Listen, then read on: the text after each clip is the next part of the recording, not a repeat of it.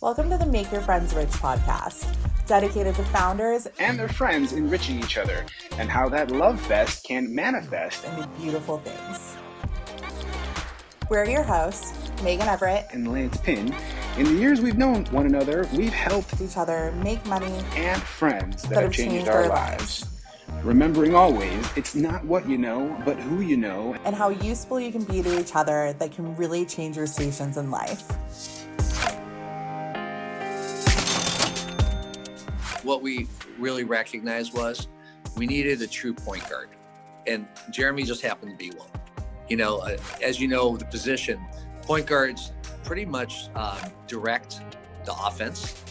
They bring the ball up, they set up the offenses, they set up the strategy, and without one, you know, also scoring as well, you can't really win a game. There's no way. Like, how many times do you watch an NBA game and you could tell Chris Paul is just more knowledgeable than the other point guard, and they just win. So that's what we were really missing at our company. We were missing a true person who could really direct uh, what's going on, take in the talent you have, and deliver the ball and try to get it in the hoop so you guys can we can win some games. This episode features two entrepreneurs that are working together to take an experiential outdoor sports, health, and wellness business nationwide. Gaal Karp and Jeremy Fishman take us down the path from playing basketball together at the local community center for years to one day realizing they had exactly what each other needed to create an amazing team. So if you're looking for help identifying a partner for your next venture, Please listen with us as we make friends with two guys who did exactly that. Hey, everybody, welcome to the Make Your Friends Rich podcast. We're your hosts, Lance Pinn and Megan Everett. And today on our show, we've got Tree Runner Adventure Parks tag team duo, Gaal Karp, and Jeremy Fishman. Hey, guys, welcome to the show. Thank you. Glad to join. Yeah, thanks for having us. Thank you. It's it's been a pleasure. So um, I know you guys for a couple years now, but uh, nobody wants to hear from me. Uh, Gaal, Jeremy, how'd you guys find yourselves working together? And I guess Jeremy, why don't you start by giving us a quick intro? What is Tree Runner Adventure Park? Yeah, uh, thanks, Lance. Uh, I get the low ball question. Gaal can take the hard ones. Um, so, Tree Runner Adventure Park, um, we own and operate four aerial adventure parks um, in the Midwest, um, three in the state of Michigan and one in North Carolina. And um, basically, what an aerial adventure park is is think canopy tour meets indoor or outdoor rock, climbing and zip lines. Um, so it's like a ropes course meets zip line, canopy tour meets indoor rock climbing. Um, and they are the most incredible experience you could ever have outdoors or indoors. Um, and we are very, very fortunate to, to have our four that we operate, you know, every single year. Yeah, good explanation. So our parks are located in beautiful forests. Um, most people have to get in their car and drive what four or five hours to find the nearest decent, I wouldn't even say national park, but county park or state park that will give them that feeling of really being in the outdoors. Um, our parks are located in areas um, in metro, met, uh, larger cities between Raleigh, Detroit, Grand Rapids. Uh, we have a couple other spots that are coming up soon that uh, you can drive 15, 20 minutes, half hour, and you're there, you're in the trees. So, um, a really nice experience um, and makes you feel like you're on vacation almost hey, hey, is this isn't about me. on vacation. Yeah. Listen, listen. But I and, live in one of those places, so I can't really complain. I'm like very oh, close yeah. to Yosemite in Stanislaus National Park. Yeah. So how close are you to National Forest Park? Where I live. How close are you to a national park? So mile wise, I'm about 20 miles, but like driving, it's almost an hour to get to the valley. And was it great hiking there? Is that your favorite part of that park? Did everybody freeze or is it just me? Just you. I think it's just you, and it's hilarious. You're over here talking all oh. this smack about how great it is that you live in Shangri La, but you can't get good signal. Ha. Okay, so back to back to Gaal, because if you get Gaal on a personal note, he's going to ask all about you. Uh, but yes, she does live in okay. sort of a, par- a paradise little uh, situation. But Gaal, how did you find yourself in the adventure park business, and how did you meet Jeremy? The audience can't tell because we're on podcast, but Jeremy's slightly younger uh, than Gaal, and so I, am wondering how this match made in heaven. Well, uh, well, hold on a second. Maybe in numbers, but definitely not mentally. and that's more of a burn for me than him. But anyway, um, about 11 years ago on Father's Day, we went to a whitewater expedition in West Virginia. It was about seven hour drive from the Detroit area, closest, you know, decent rafting. And uh, you stay overnight there. So seven hours obviously is a, a little longer than you want to just go there and come back. So we stayed for a few nights. Uh, we got there the next morning, we did our rafting, and the rafting was done by 12. So we had another night and another day.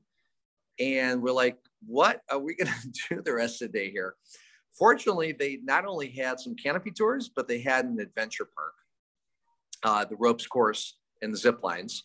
Uh, had never seen one, never really heard of it. Uh, I'm a former ski instructor, so they have a very similar way of telling you how the courses go, you know, green, blue, black. And immediately it just made sense. So I'm like, obviously the green is the easiest, the blue is a little harder. And I should go right on the black, you know, because it can't be too hard because, you know, come on, I was a ski instructor. So uh, I went right on the black. And I think on my third bridge, it was like this drop in the zip line. And I just looked at myself and said, what, what was I thinking here? Like no one, you know, really told me what to do. I was doing it alone. Uh, it wasn't as busy as I, you know, it usually is. And um, I made the effort to really say, I can do this. It's a system and I got to trust in it. And I did my first uh, zip line. Um, then there was like a free fall uh, off of TRUBLUE that, you know, what you guys use in the climbing industry. And I said, This is really interesting. Spent the rest of the afternoon there and wrote down all the names of the manufacturers of the equipment and um, went to work. I said, Hey, we got to do one in Michigan. So I looked them all up and located the US reps. And uh, flash forward two and a half years later, we had our first park. So, um, and then as far as hold on, let me Jeremy, let me interrupt you. What? Let oh, me interrupt okay, you just sorry. for a second. Sorry. No, no, I need the Jeremy part, but uh, for the audience members that might not be familiar with the lingo, TRUBLUE is the manufacturer of the automatic belay device system. It's like a truck brake that pushes on a tether and allows you to come down safely, uh, slowly every single time. So that's what he was talking about there. And uh, I also, uh, you know, people being visual when they're thinking about this. What kind of equipment did you have on uh, when when you're zip lining around?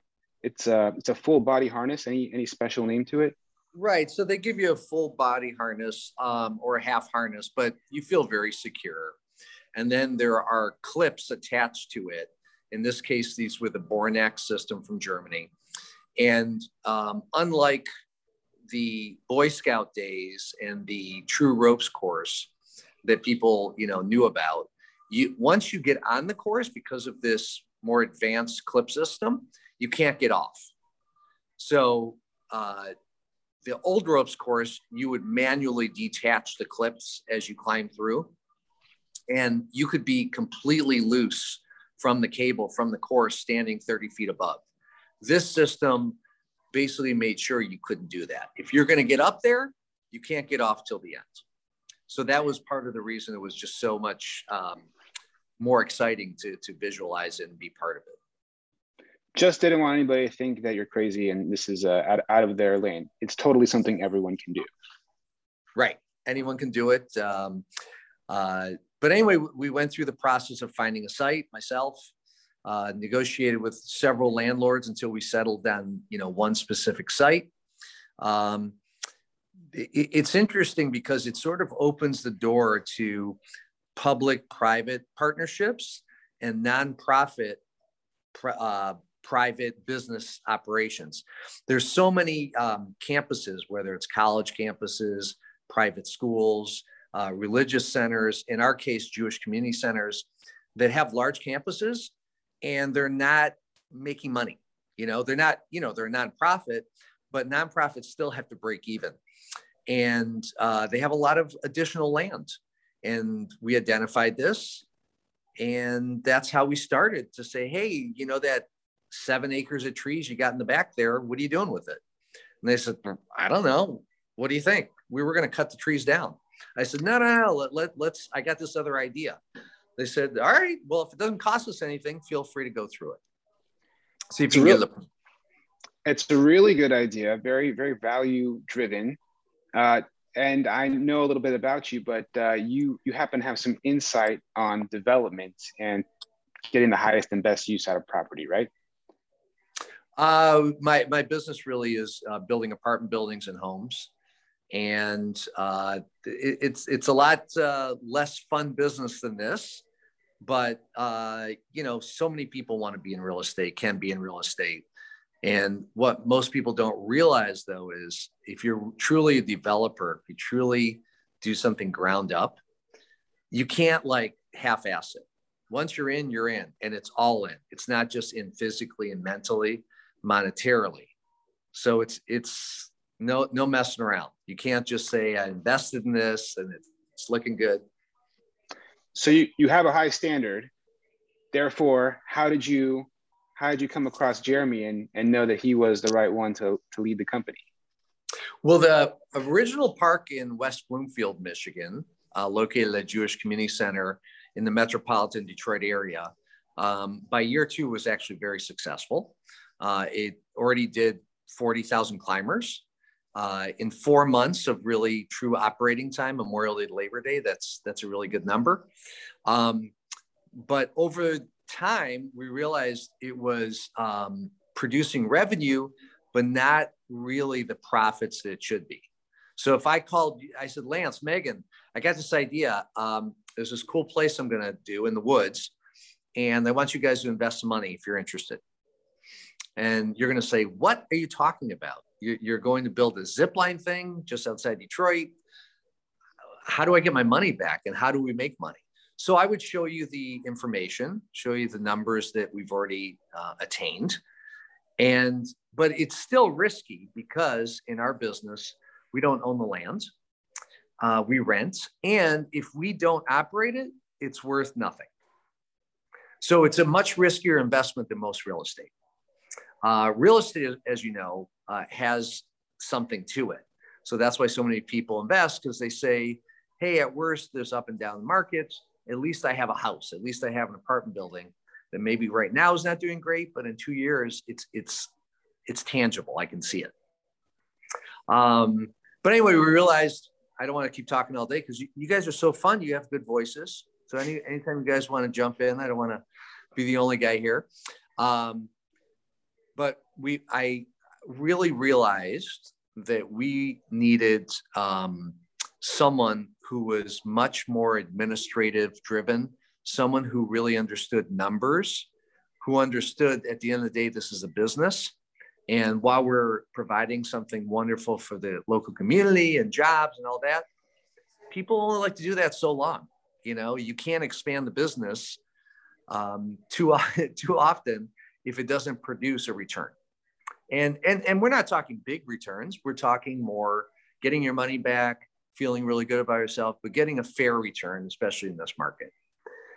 Um, and it sort of led to uh, who is this person? Where can I find somebody else that really understands the combination of running the business properly, uh, people, and this actual business? Um, fortunately, we had a event at the Jewish Community Center a couple years back, a large uh, Jewish Olympic event.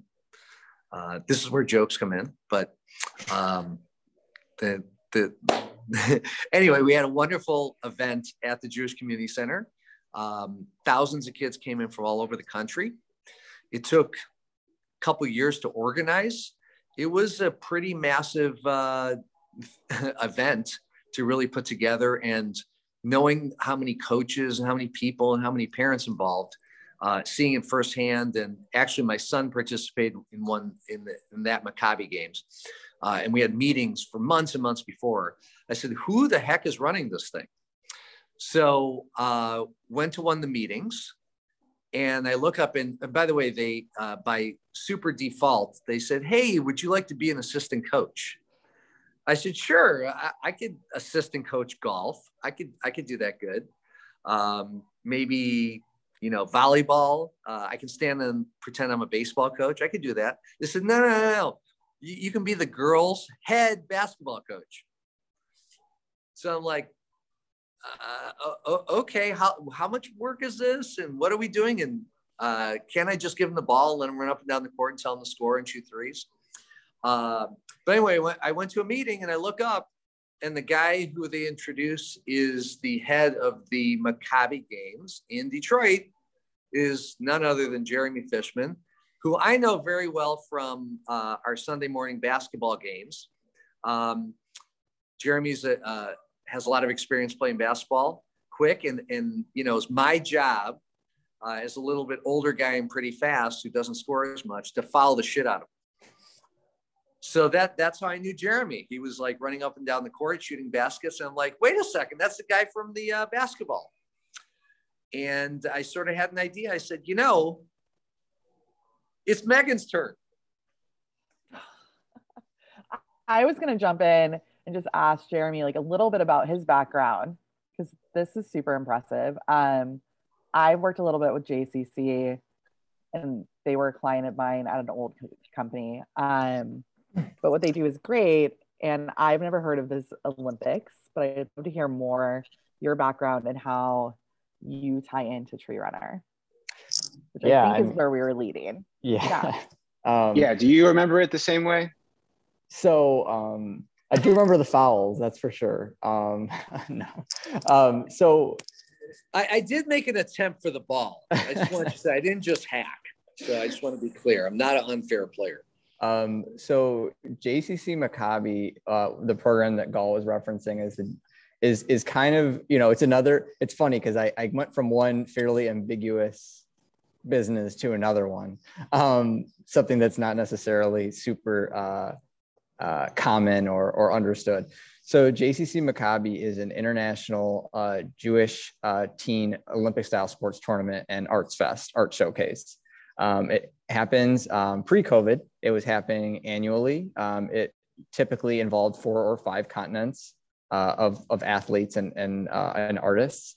And they would converge on one particular area or, or maybe multiple if it was a, if it was a pretty big year, um, uh, metro area within the United States, um, or sometimes internationally for a basically a week long exhibition.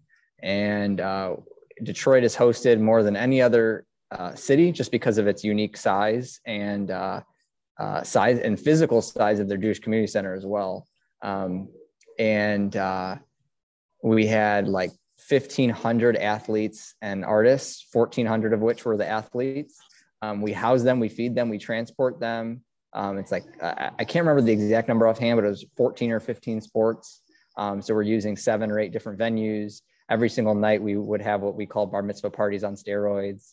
Um, so we'd bring everybody together somewhere cool. Um, we did like an Olympic style opening ceremony at Little Caesars Arena, which was just in its infancy at the time, which was absolutely remarkable. Um, so it was, it was a really, really great event. Um, went very successfully.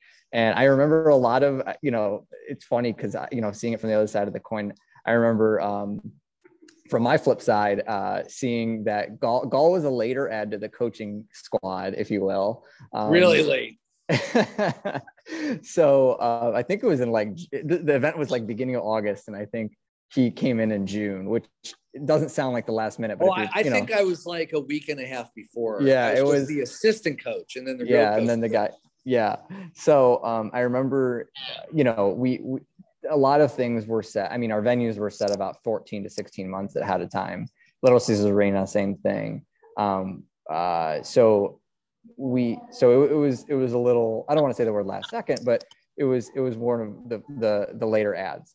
and I remember being like, "Hey, I, I know that guy. That's so funny because I've been we've been playing Sunday morning ball together since for probably ten years, if not eight, eight to ten years.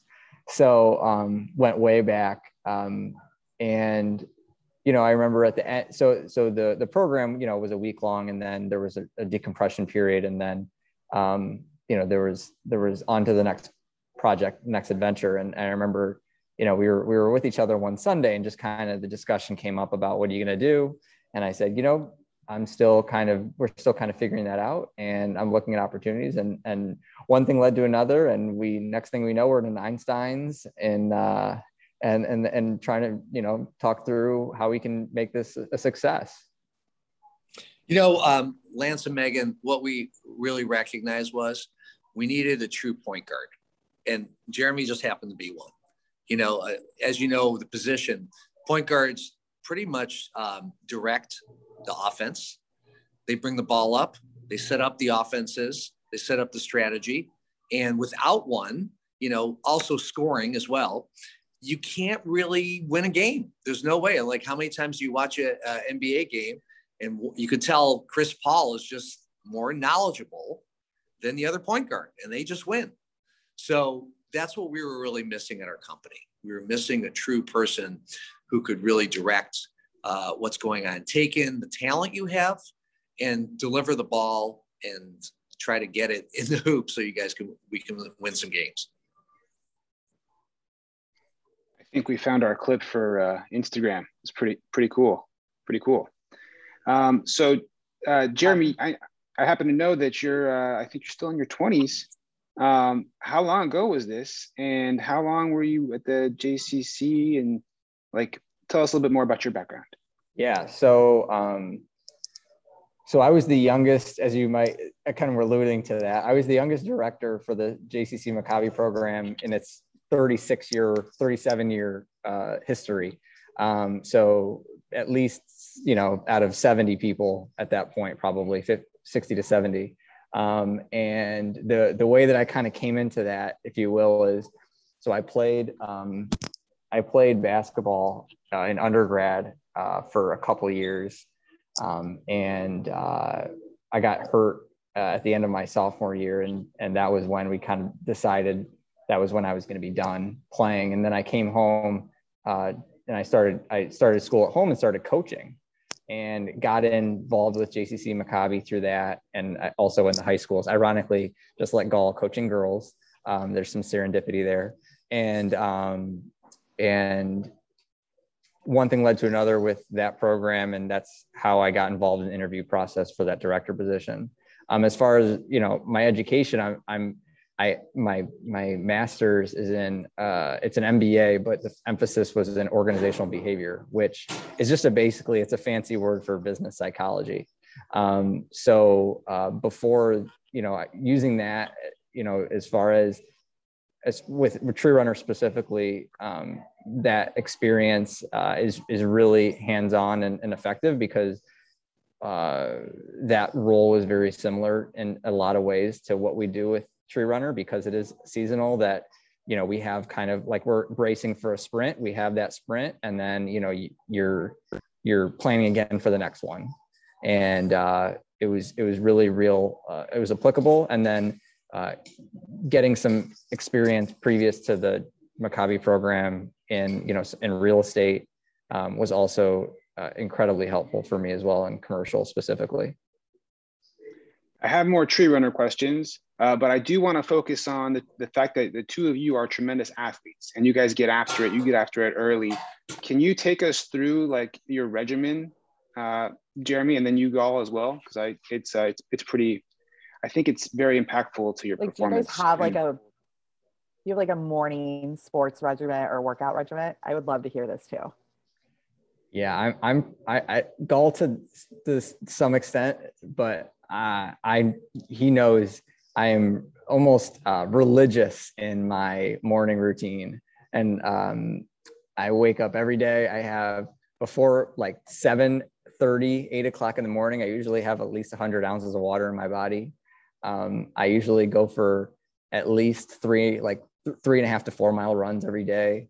Um, uh, and then switch in some basketball and some weight training with it too. But I, I'm up every day like five o'clock or, or before, really uh, taking advantage of that time. I think it's it's the easiest time of the day to get to be productive um, for a lot of reasons.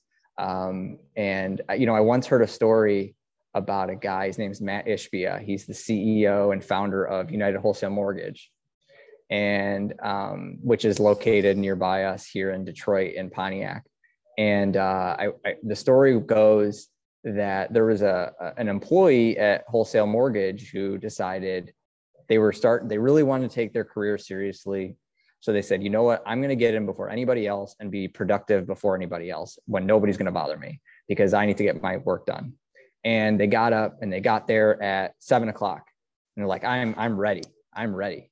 And they said, Matt Ishbia's lights on and they were like, "That's weird. I'm going to beat him. I'm going to beat." Him. So the next day they wake up and they come at 6:30 and they go, "I'm going to get there at 6:30. I'm beating Matt Ishbia. I'm beating the CEO."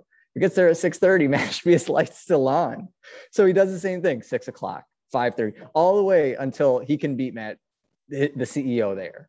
And I thought that was just such a, a microcosm of a larger concept of like the mornings being, you know, if you need to get something done, if you if you want to be productive, particularly as an entrepreneur like the mornings in my opinion are are so pivotal in in doing something you know productive and doing something meaningful because it truly is a time when you are not you're going to be able to be purely productive meanwhile matt ishbia just left his light on like some jerk no just kidding right right i don't know well, him i mean it's lance and i have talked about this like i don't schedule anything on my calendar before 9 a.m and it's just because people are less likely to interrupt me between 6 a.m. and 9 a.m. So I get almost everything like paperwork done for my companies before 9 a.m. Because otherwise, there's no way it's getting done unless I do it at 11 p.m. So I totally get that and agree. Okay, Gaal, you have a six pack. I know that about you. Tell us how you do it. Uh, it, I think it's a four only, but uh, I just got into CrossFitting like 10 years ago and I went to gyms all the time, played a lot of sports, but realized that my uh, for golf and hockey, my two favorite, uh, and even basketball, your uh, core has to be much stronger, especially as you get older. And I just looked at different, you know, exercises in different gyms and so on, and I checked out this CrossFit. Um, I'm a little older than most of the people there, but uh, I don't know if you guys are familiar with CrossFit at all. But it, it's not just a gym. It's it's literally a social experience, sort of a way of life. These people truly believe in it, and they have uh, gyms all over the world. And they've had their ups and downs, but they created CrossFit games out of it. Well, needless to say, if you look at the CrossFit games, not that I would ever be in there.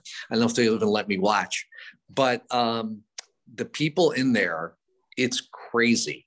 And, you know, not to uh, the women can lift a lot more weight than most men and it's it's not just about weightlifting it's a combination but anyway short story shorter i got into it i think that everybody has their vice uh, whether it's eating you know good drinks uh, cooking you know going to movies whatever and you need something that you can go to that really gives you those endorphins and that uh, constant feeling that every day is is right and starts the right way, something to go to. I mean, hot showers really good too, right?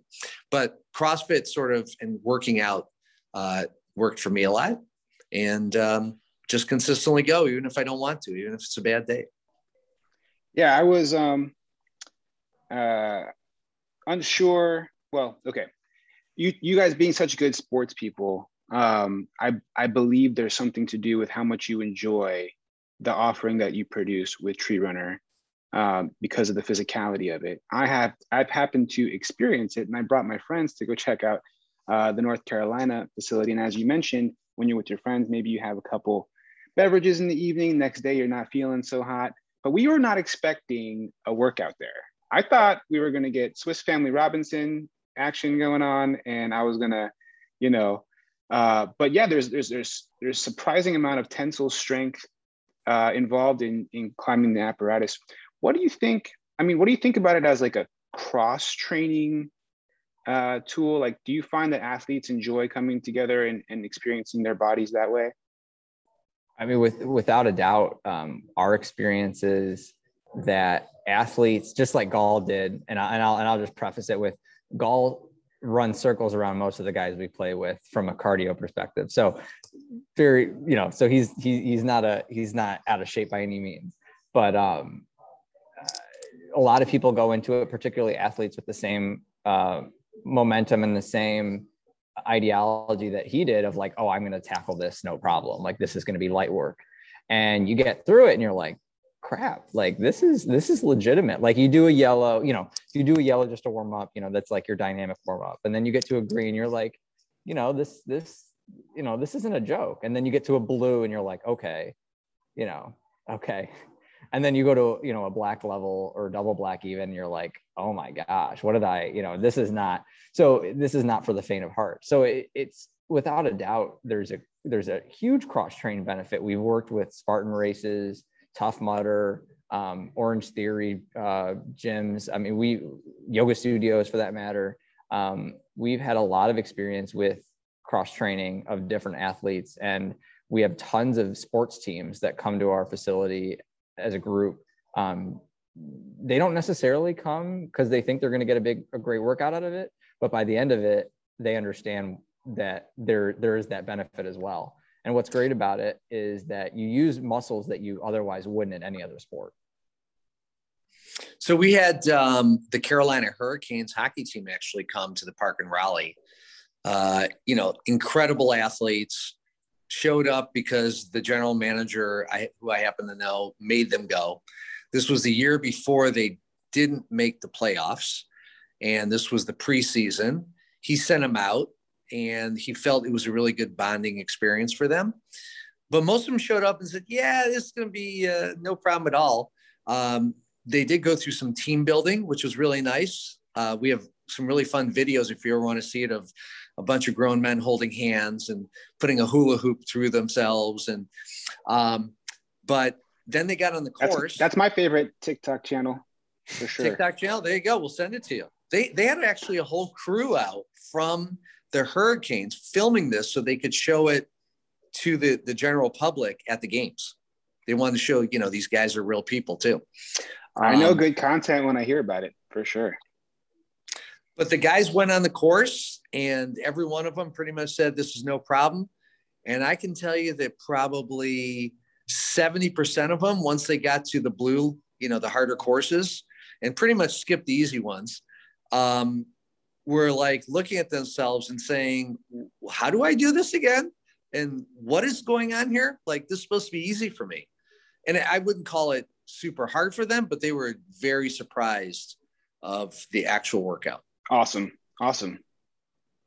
Um, I uh, I asked that question because I happen to know that you have another project coming up pretty soon, and its proximity to a bunch of other sports venues, um, it, it, leaves a lot of room for the imagination. So, yeah, I, I think you guys have the closest thing to a, uh, adventure uh, ninja warrior style of experience and it's even cooler because it's in the woods. So you're like Robin Hood, adventure warrior. I don't, I don't know.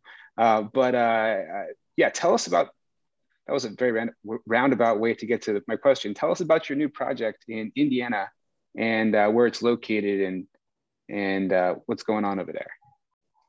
You're muted. Sorry. Yeah, I'm back. Sorry, uh, Jeremy. You can jump in anytime too.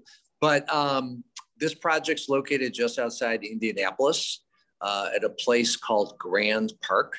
And it's grand. Uh, the city of Westfield, Indiana, in a giant farm, uh, basically built the largest sports facility in the country, uh, for sure in the Midwest.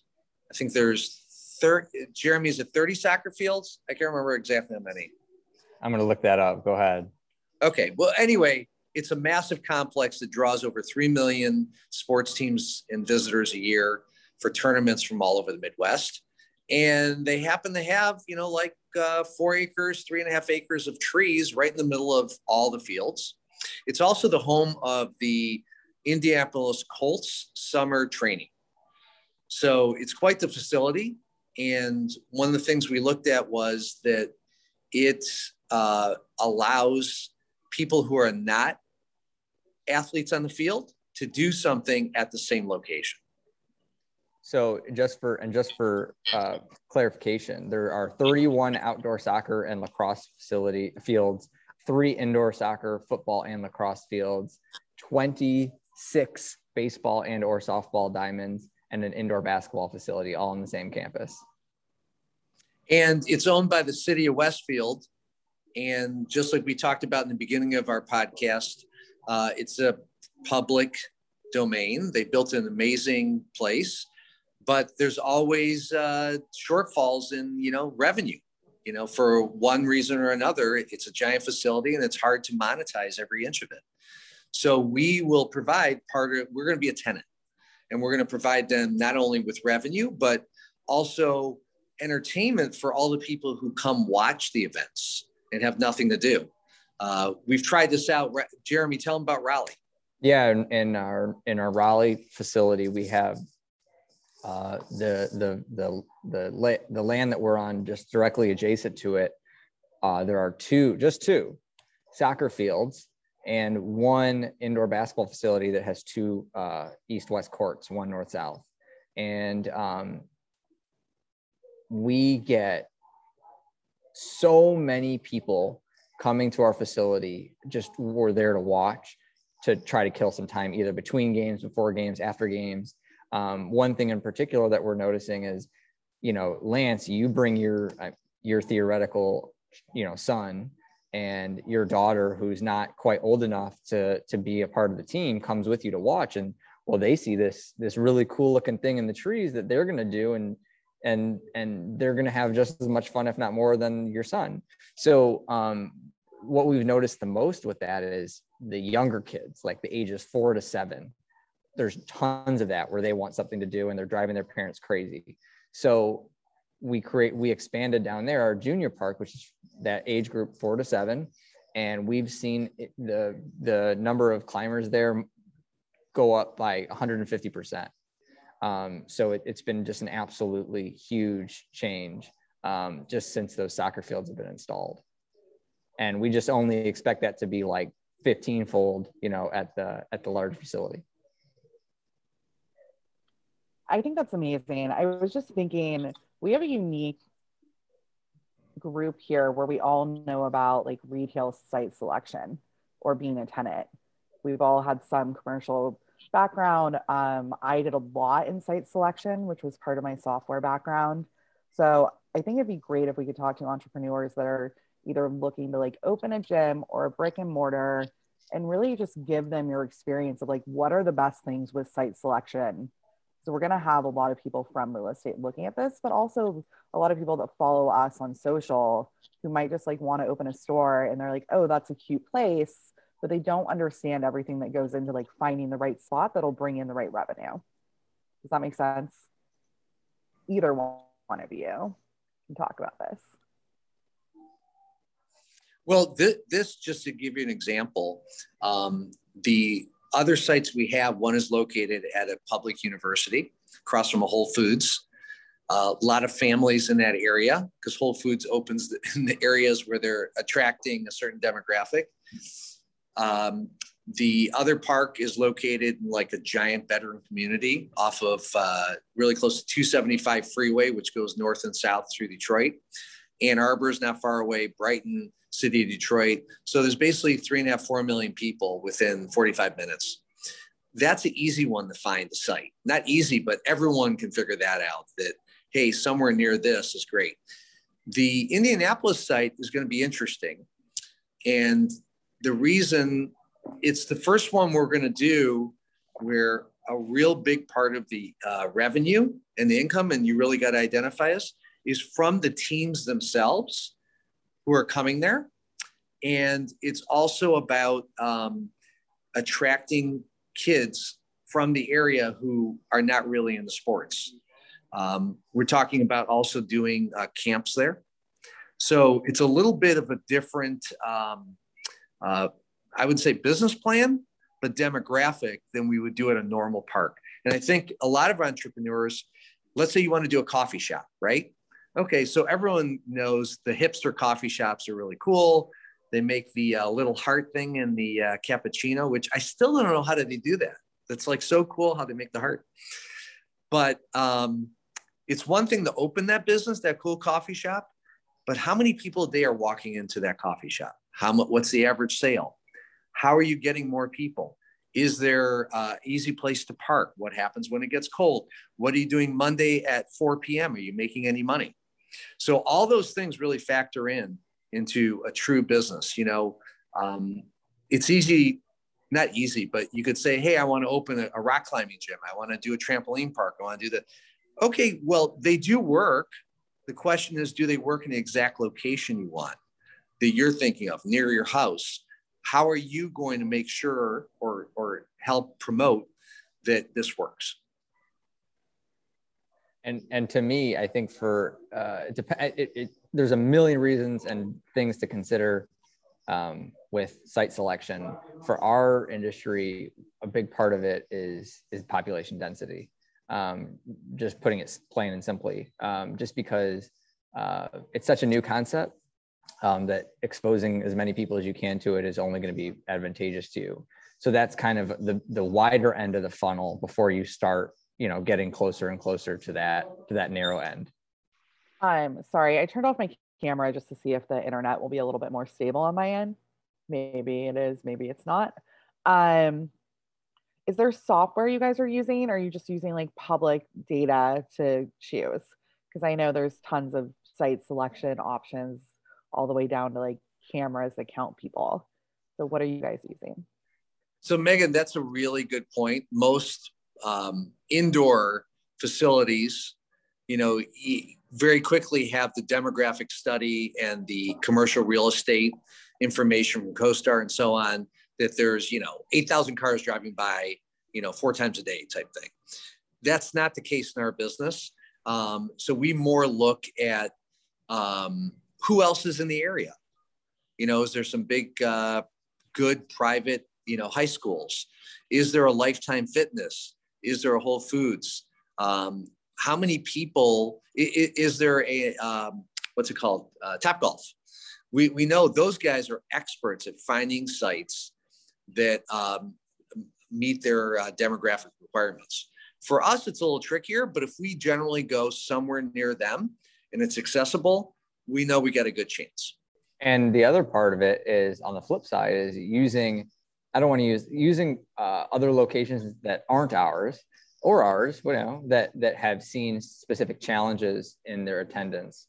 Um, there are we've been able to locate and identify some cues and clues as to what we should avoid, just based on um, you know the different uh, different parks that are around the country, ones that are bigger versus smaller, busier, less you know less busy. There's definitely some uh, some trends that we're following as well.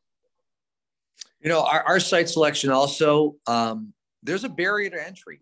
It's not easy to find a site. When you do find a site, it has to meet the local zoning. And convincing people that you're doing this thing in the trees, you know, and not hurting the trees, and it's good for the environment, it's a beautiful thing to have in your in your city, is not that easy. Um, if you go do a, uh, you know, a restaurant, you walk in and you know people know what they serve, and is is there enough parking? And um, it, it's a lot easier story than than sort of showing people and sort of explaining what we really do. I'm glad you explained a little bit of the difficulty because otherwise, you know, uh, I was going to be forced to go and and compete with you because it sounds like so much fun. Uh, there, there's a significant arborist uh, involvement, right? There's like legitimate, you're, you're really taking care of the trees. Yeah, I mean, we, so before we start a site, we have arborists come in and assess everything and let us know what trees are good to use and not to use. And every year, um, the site is inspected by a certified inspector um, that, I mean, you know, the health of the trees. And it, the, the thing that we always say is we never want to hurt a tree because that's our lifeblood. Um, so we have every impetus and every reason to want to you know continue that and and foster the health of the forest that we're in um, and the ones that we're not in, just because you know we're we're built on quite literally the environment. You know, most forests. I don't know if you guys get a chance to go to your local county park, whatever, and you and you go and park your car, and then you walk into the forest. If you really look carefully, most forests are very neglected. You know, trees are down. Uh, there's too many little saplings next to the other ones who are not getting any light. Some of the trees who are there who are large have, you know, insects in them and so on. What we do is when we find a site, we're, we're getting rid of the trees that are unhealthy. We're, we're making the forest so the healthier trees who really can survive, survive better. And obviously, you know, creating our park inside of that while not hurting the forest and, and giving people that opportunity to experience it. It sounds like a win-win, not just for you and the, the landlord and, and all the people that you serve, but the trees as well. It's pretty awesome. It really sounds amazing. Um, I'm like, can we open one by Yosemite?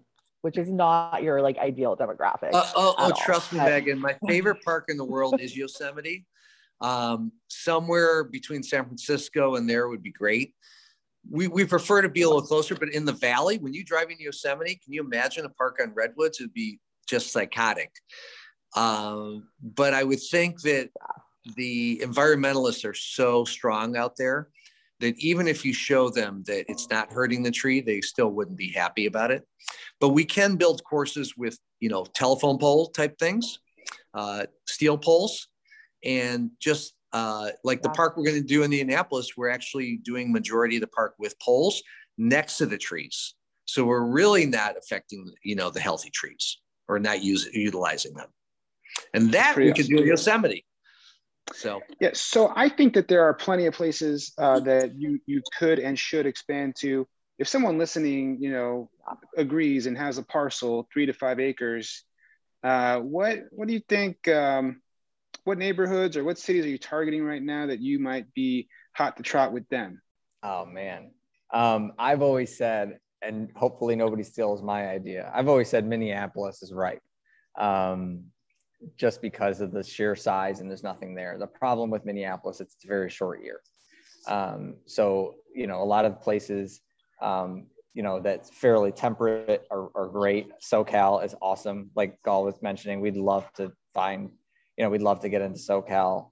Um, there's so many different places that you could theoretically open a park because it's such an underserved market um, that you know you're just looking at, at, this point you have to look at competition and population density um, and kind of weigh those two factors to start um, and say hey are there enough you know are there enough people in this metro area it doesn't necessarily have to be within the city limits but the metro area um, that's that to me uh, uh, is is probably the number one barrier to entry. Um, and then you have to look at and assess excuse me what other what other people or entities are already existing in that in that space. Like take chicago for example incredibly large city.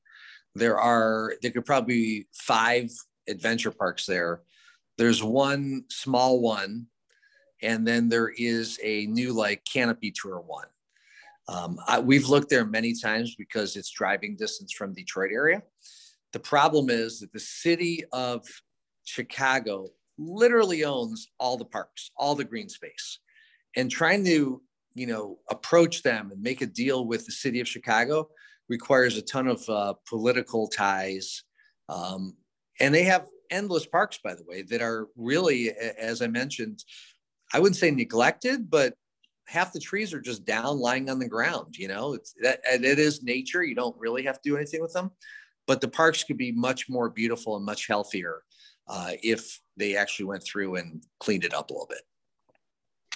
Well i believe in chicago so hopefully someone from there is listening. If they wanted to get in contact with you and and maybe uh, put a project together how what's the best way to do that? What's your uh, are you on twitter? Or are you you're not on tiktok uh, we are on Facebook, we're on Instagram, uh, we're on LinkedIn. Uh, so those are some some social media avenues. You could uh, tr- go to our websites, treerunnerparks.com. Uh, there's contact forms there to get in touch with us, um, phone numbers. So we're we're uh, we're an open book in that way, and and happy to chat. I have I one may last you. question. Lance, who already works with them, I may call you. Um, what do you guys need right now? Are you looking to fill certain positions? Are you looking for help in certain areas like investment? Like, how can our listeners either contribute or help you guys find someone? Well, Jeremy, you can start answering that if you want. Uh, probably a most immediate needs um, is our Oh, I don't want to. I don't want to. You're you're teeing it up, and um, so our our next project in uh, Indianapolis. Well, it's um, hiring season though. Aren't you guys working yeah. already on hiring? We are. Uh, Oh, staffing is always number one. We've been very fortunate in, in our at our parks that we've had um, uh, a very. Uh, we haven't really seen the same issues that a lot of other retailers and at the end of the day are having. Unfortunately, um, we've been very fortunate because we're outdoor, we're socially distanced. That ever that we've never particularly had the same hiring woes at the same level. Um, or it's fun to work for us. Uh, so definitely hiring is, is always number one and always forefront in our minds. So if you have And you college- guys, you guys killed it during COVID because you were the only thing open, right? yes, we uh, we we were quite literally the only thing open um, at one point in time. Yeah, but I, I wouldn't, you know, it was hit or it wasn't that clean of a Mhm. discussion. While we we we did a lot better in general admission, the standard school groups, corporate groups, who were a major part of our business, did not come out to the park, and we're starting to get them back now. But um, no, we we changed. I wouldn't say we changed our business plan, but it was much more about general admission than big groups. Right. Obviously, the best uh, corporate team Because building of COVID. possible. yeah, Yeah. we I mean we had in 2019 you could point to almost a third of our business being large groups, not just small groups, birthday parties. That doesn't count. Large groups. So um, the fact of the matter is, we had to losing that in 2020 and 21. We had to reassess and reevaluate. Um, you know, it was going to be either adapt and adapt and thrive, or you're not going to survive um, post COVID. So uh, we were able to do that and uh, have changed the model to an extent. And uh, now we're only hoping and, and, and expecting um, that when we come out of this on, on the other side uh, stronger as a, as, a, as a community and as a, as a country and as a world, hopefully, um, that we're going to see our successes that we've created only be personified by the increase in group uh, visitorship when they come back. And we also um, are coming out uh, probably in the next week or so with our full investor offering for the new property we have in Indianapolis. Uh, we've raised some of the money. We're progressing, and um, you know uh, we're happy to share that if someone's interested. But it's not just an investment and in something that will return your money. It's also uh, fulfillment that you're investing in something that people can experience outdoors, especially during this COVID time. and this is not financial advice, but that sounds like a good thing to invest in. Man, Jeremy, I'm blown away. You're you're you're quite a role model for uh, the young people out there. So, uh, good good find, Gaal. Good find. Yeah, he's gonna get. Please, everyone, give him your cell number, and Jeremy will call you tomorrow at 4:45 when he wakes up. Yeah, I'm. I'm just call me the front desk. I'm like the wake up calls. If people And he'll remember, make those. sure you're all in bed by nine. So Can we get you one of the like tax services where you send out mass text like Gary Vee and you're like, get out, go run. get out and go run. Hey, I get yelled at. I don't care how much like light up gear I wear in Michigan when I run in the morning. Invariably, at least once a week, someone stops and says, "Tell," uh, yells out of their car window how crazy I am to be running this early. Doesn't doesn't matter how much visibility stuff I have on. You need to be sponsored. What who, what brands what brands should reach out to you? Yeah, there you go. Twinkies, Twinkie, Arcteryx. hostess, hostess. Lance Lance knows Arc'teryx. Arcteryx. And and your footwear. Oh man. Oh gosh, Saucony probably. And what's your favorite uh, shoe store? Oof. Gazelle in Birmingham. Gazelle, Gazelle is pretty good. They're expensive, Yeah. but they, they do a nice job. You feel Yeah, they- if you want. yeah, they know their stuff down there. It's it's it's a store probably three miles from Gaal and Ice, uh, respective homes. Okay, I get ten percent. Awesome. Glad we talked well about we it. just want them to communicate with us because we we tried to do some you know brand building you know trades with them and they're located in all the places that we have parks. So that's probably the biggest thing. We'd love to do more branding with uh, similar brands. Wonderful. And see, speaking of similar brands, um, Meg and I were committed to doing uh, this project for quite some time, but we also have an idea for another project called God Mode. Meg, do you want to explain what God Mode's all about? I feel so bad that I have such a delay on this recording because you guys are getting it like five seconds later. So I'm like, here's my question, and then it's just silence. Um, I'm marking down when you speak so, so we can God cut the longest. Sorry. Perfect. so, God mode is basically this idea that, well, one, when we were first looking at it, we were thinking, like, who are the most successful people we know? But it's really kind of turned into this, like, almost there's like this thing in gaming, which neither of us are gamers, but we're aware of this, where like God mode is where you kind of just like go into this space where you're doing really well. And you look back and you're like, wow, I got everything done and I like excelled in this short amount of time. So the idea is to take everything we're doing and put it into books or a book, um, maybe more podcasts. Um, but we're asking all of our guests who inspires you who do you think like really is this definition of God mode of you know they do everything very well and you kind of look at them and like I want to be like them or they inspire you to really go after things. It can be personal relationship or hero worship. A tough one. Oh man, you really sprung this one on us. You're gonna have to cut out a bunch of dead time. That's okay. It's okay. Write it down. I mean, I'll send it to you so that you know that you took this long to have an original thought. Cole, what, what do you got? I'm not really sure where to start, you know, um, but we're happy to, uh, you know, help out or give you any of our uh, quotes anytime.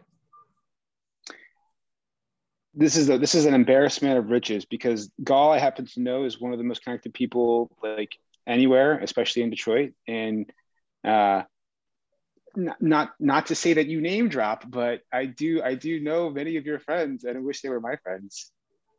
Uh, well, you know, the, everyone disappeared during COVID. I, I, would say we're definitely acquaintances. Um, I did meet, uh, uh, was it Perlmutter several times? Ike, which was he. He's the guy who owns Marvel and sold it to Disney, but still runs it. Um, it's fun, fun to talk to him. There, there are some guys here, but you know, I'm interested to see who who really answering wants to get together now with uh, what's going on the past year and a half, two years.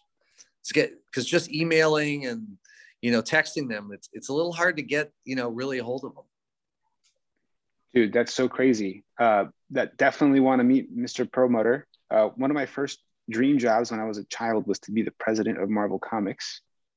Uh, I didn't do that. But uh, I did get a letter back from the president of Mar- Marvel Comics with the Spider-Man on uh, on the stationery back when people actually had you know corresponded that way. Because my dad had me write them a letter saying that I needed to get career advice. I was like six or something like that. It's pretty cool. Anyway, yeah, that, that, that qualifies for God mode. How about you, Jim? You, you got some, God bought you some time. Oh man, this is a tough one. Um, man, I'll stay personal and go sappy. Like I have family members on my like my uncle and my grandfather that are just like, I don't know how they do it. My grandfather's 90, 93 and he's still working like to this day. Like he would, he could never not. And it's just, uh, there's a, there's a level of like, wow, if you can do that, like that's my goal. And I don't want to, you know, you don't get, you don't get stiff and old. You get, you don't get old and then stiff. You get stiff and then you get old. So, um, I, that's probably, probably would have to be my sappy answer for sure. Okay, well, if you have other family members, uh, I'd be happy to hire them anytime. Sounds like you got good stock.